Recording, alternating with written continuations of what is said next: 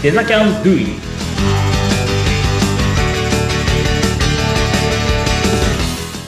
デザインキャンパスの浜野です。お相手役の相本幸子です。浜野さん、今回もどうぞよろしくお願いします。はい、よろしくお願いします。さて、今日もスペシャルゲストをお迎えしております。お二人お迎えしているので、まずお一方目、2回目の登場になります。桑原さん、2度目まして、今日もよろしくお願いします。桑原です。よろしくお願いしよます。ろしくお願いします。お願いします。また今日も楽しいお話聞かせてください。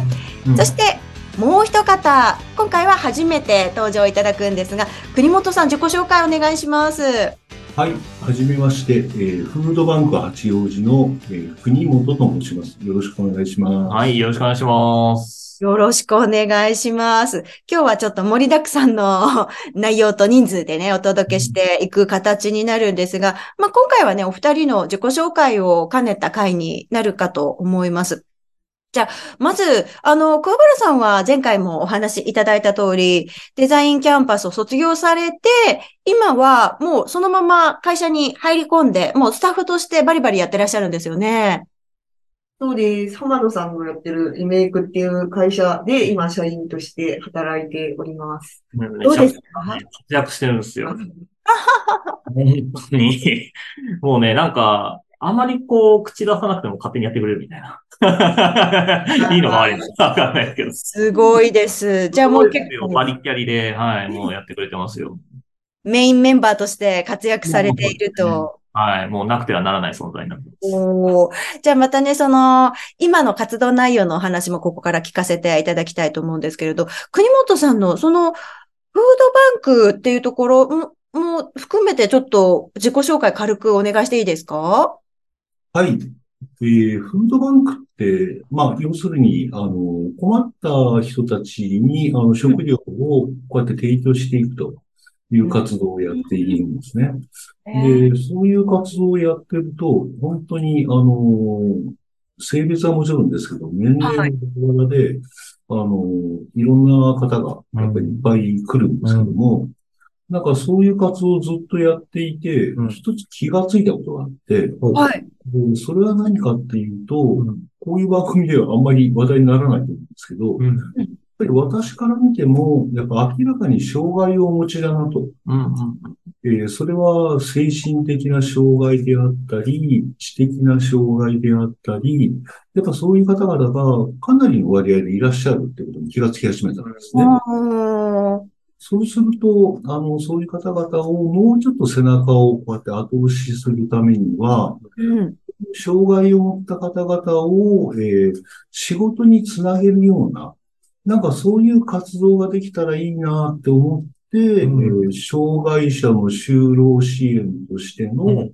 フードバンク八王子ワークスっていう施設を作ったんです。フードバンクっていう母体があって、そこでの活動の経験で、障害者の人たちを支援するための、フードバンク八王子ワークスっていう施設を作って、で、それで、えーいろんな紆余曲折が、紆余曲折があって、うん今ここに座ってる。そこ、だいぶはしょります。へえ、あの、そのフードバンクワークスと、あの、デザインキャンパス、イメイクがどういう形で出会って、どういうふうに関わってらっしゃるのかっていうのも伺いたいんですけど、どうしようかな。じゃあ、それはまた国本さんに伺ってもいいですか？はい。あのー半分はきっと浜野くんが喋ると思うんですが、あのー もともと浜野くんと友達で、へで、どういうあの出会いを友達だったかって後から浜野くんが話してくれるそうですね。はい。なんかそういう出会いがあって、で、それで、えっ、と、たまたま、あの、ちょっと前からね、なんか我々がこういう障害者の支援をしているときに、うん。あの、デザインをし、あの、経験してもらう、自分でいろんなものをデザインしていくっていうのは、なんかすごく意味があるなっていうのはずっと思ってたんですね。あの、まあ、一言で言えば、自分が、あの、いろんな思いや感覚や、ひょっとしたらもっと感情的なものをこうやって自己表現していくっていうのは、うん。すごく大切なことだと思っていて、で、その一つの、まあ、切り口っていうのはやっぱりデザインだなっていう思いはずっと持ってたんですね。そで、そういうのもあって、あ、俺には浜野くんっていう友達がいたなってう。思い出して。ここからきっと浜野くんが喋ってくれると。まあ、本当に一番最初は、その、今、このコワーキング、コワーキングスペースで8ビートっていう、あの、ところで今収録はしてるんですけども、はい。あの、この施設自体を一緒に作ったメンバーの一人が、まあ僕であり、国本さんでありっていう感じだったんですよ。ああ、そこからの。そうなんです。で、ここの、その、施設の、えーあ、施設に関わるデザイナーがいないと。うん。ことで、なんか SNS で流れてきたんですね。確か Facebook だったな、あの時は。Facebook で流れて、じゃあじゃあやりますって言った時に、なんだっけな。なんか、僕ね、覚えてるよ。覚えてます、うんあの、あそこに、八王子駅そばの、えーデニーズ、デニーズだ、そうだ。あそこであったんですよ。そうそうそう。で、呼び出されて、え、なになになに怖い怖いと思って。したらなんか、ねえ、ああ、ちょっとこう、ねえ、なんていうのかな、いろんな人生経験をしたような空気が流れてるわけですよ、そこには。いや、俺にこんなとこに突っ込んで大丈夫だったかなってちょっと不安で、あ、最初はね。それが最初でしたね。ううん。で、そんな中で、まあいろいろこう、こういうことやりたいんだ。ああ、なるほどっていうので、一等をして、じゃあ俺は、やっぱその中でデザインとしての、まあ協力ができると。いうことで、ここのロゴを作ったりだとか、うん、はい。いろいろこう活動にちょっとこう協力させてもらっている中で、まあうん。今、栗本さんがおっしゃっていたような考えがあったんで、で、僕もそこの考えに対して、えー賛同したというか、うん、同意というか、まあそうですね。うん。へ共感したのか。うん、共感して、じゃあちょっと手伝いますっていう話になり、今にはいということは、あのーイメイクデザインキャンパスとしても、そこでセミナーもやってらっしゃるってことですよね。そこで参加されている障害がある方たちの就労支援のためのセミナーというか。そうですね。はい。セミ、セミナー、セミナーっていう表現でやってます。うん。あの、イメイクさんはね、なんかそういう会社の業務として、なんかいろんなセミナーそうですね教育関係っていう形で、はい、やってますけど。だから、あの、そういうことは、あの、まあ、えー私も、あの、知ってたんですけども、あの、ただ、やっぱり、えーさっき言ったみたいに、あの、障害を持つ人たちに教えるっていうのは、また全然別だと思うんですよね。うん。まあそういうそのハードルの高さがきっと桑原さんや浜野君にあったんだろうなっていうと、うんとえっ、と、なぜあえてうん。さんっていう、まあ通常の企業ですよね。デザイン企業が、そういう、えー障害の人たちに対して、なんかそういうセミナーをあえてやるのかっていうようなところも、なんかきっと浜野君なりの考えがあったんじゃないかな。うん。なんかね、あの、僕はその、デザインは誰でもできると思ってるんですよ。根本的に誰しもが心の中に持っているものだと思っていて、あの、例えば、極論、ね、あの、水道から水を出すなんていうのは、まあ、誰でもできるわけだ。これも実はそのデザインなんですよね。うん。ひねりゃ水が出るっていうような。はい。それっていうのは、あの、デザイナーだけが考えただけではなくて、もうちょっとこういう風にした方がやりやすいよ、こういう風の方が使いやすいよ、みたいな、そういう意見があって初めてできるものなんですよね。だから、あの、じゃあ、なんだろうな、デザインがわからないからとか、じゃあ障害者だからとかっていうのは関係なくて、もういろんな人がデザインに関わるべきだと思っていて、そういう多角的な視点が、そのデザインっていうのを作り上げるので、なんでそのデザインに対してハードルを感じてるんだったらそういうのを取り外してあげよう、あげたいな、みたいな。そういった思いが、まあ、ありましたね。話を聞いたときに。なるほど、なるほど。よくわかりました。ということは、この場に、桑原さんも来ていただいているということは、桑原桑原さんもセミナーの先生として携わってらっしゃるんですか？あ、そうです。はい。どんな感じで、あの、教えてらっしゃるんですか？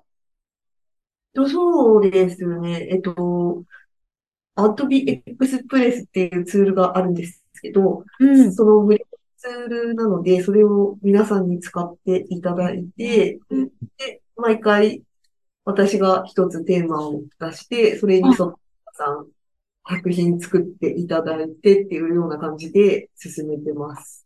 へえ、それはどれぐらいの頻度でやってらっしゃるんですか？と毎週2回ですね。水曜日、金曜日。月曜日、金曜日です。へえ、なるほど。じゃあまた、あの、ご自身のデザイナーとしてのお仕事だけじゃなくて、あの、幅広く人に教えるっていう風な、あの、今スキルも身につけてらっしゃるってことなんですね。そうですよね。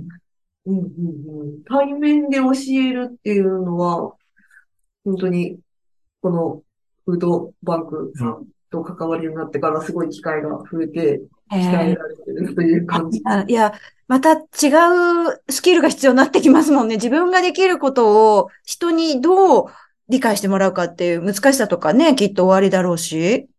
で、多分前回、ほら、うんあの、ね、あの、出演された際に、うん。桑原が言ってたじゃないですか。うんあの、デザインキャンパスに入る前は、すごく引っ込みなんで、あまり前に出なかったと。そうそうそう、覚えてます。そう。なんだ、なんですけど、やっぱりこうやって、まあ、前に出ると、どんどんどんどん自信がついて、能動的になるというか、だからデザイナーとしても、まあ、成長するいい機会かなというか、あとは逆に、あのーちょっとまあ、もし語弊があったらごめんなさいなんですけど、やっぱりそういうこう、なんていうかな、えー自己肯定感が強い人たちはあんまり、このワークスには、ちょっとさワークスに参加される方っていないのかなと思っていて、あそういう気持ちが多分一番わかるのは、僕たちの中でも桑原だけかなと思ってるんですよ。あ あ。あ、そういう意味でも、そう、寄り添えるんですよ。はい。はあ、はあ。適任かなと思って声をかけて、そしたらやってくれるっていうふうに答えてくれたんで、じゃあぜひお願いします。っうんていう感じだったんですよね。すごくよくわかりました。じゃあきっと、あの、教えるということが、ご自身のデザインのお仕事にも、こう、いい影響があって、双方向で、どうですか、桑原さん。やっぱり、違いをかん、いい風に変わってるなっていう違いを感じたりもされるんですか？そうですね。そうですね。自分一人で黙々とデザインしてても、うん。で、そうですね。で、もちろんスキルも身につきはするんですけど、それに加えて、こうなんか実際に対面で教えるっていうので、うん。自分が考えてることをどうやったら相手に伝えられるかみたいな、ん。ああ。伝えるうん。スキルみたいなのが、すごいうん身についてきてるのかな、というか、うん勉強になってるな、っていうのは思いますそうですね。デザインに、デザイナーにとって必要な、ね、うん ね、相手に伝えるって、これ大前提だから、そうか、うんそっか。へえということはもう、あの、三方よしじゃないけど、皆さんそれぞれにこう、あの、メリットというか、ハッピーがあるような、こう、サイクルができている状況ですね、今はね。なるほど。ありがとうございます。今、この回では、デザインキャンパスがどういう形で社会貢献活動されてるかっていうところを、あの、お三方からですね、お話伺いながら聞いてきたんですけれども、次回以降もっと具体的にどういう形で、あの、セミナーをされていて、で、どういう反響があるのかなんていうところまで掘り下げていければと思います。それでは、この回はここまでとなります。えー皆さん、素晴らしいお話聞かせていただきました。ありがとうございました。はい、ありがとうございました。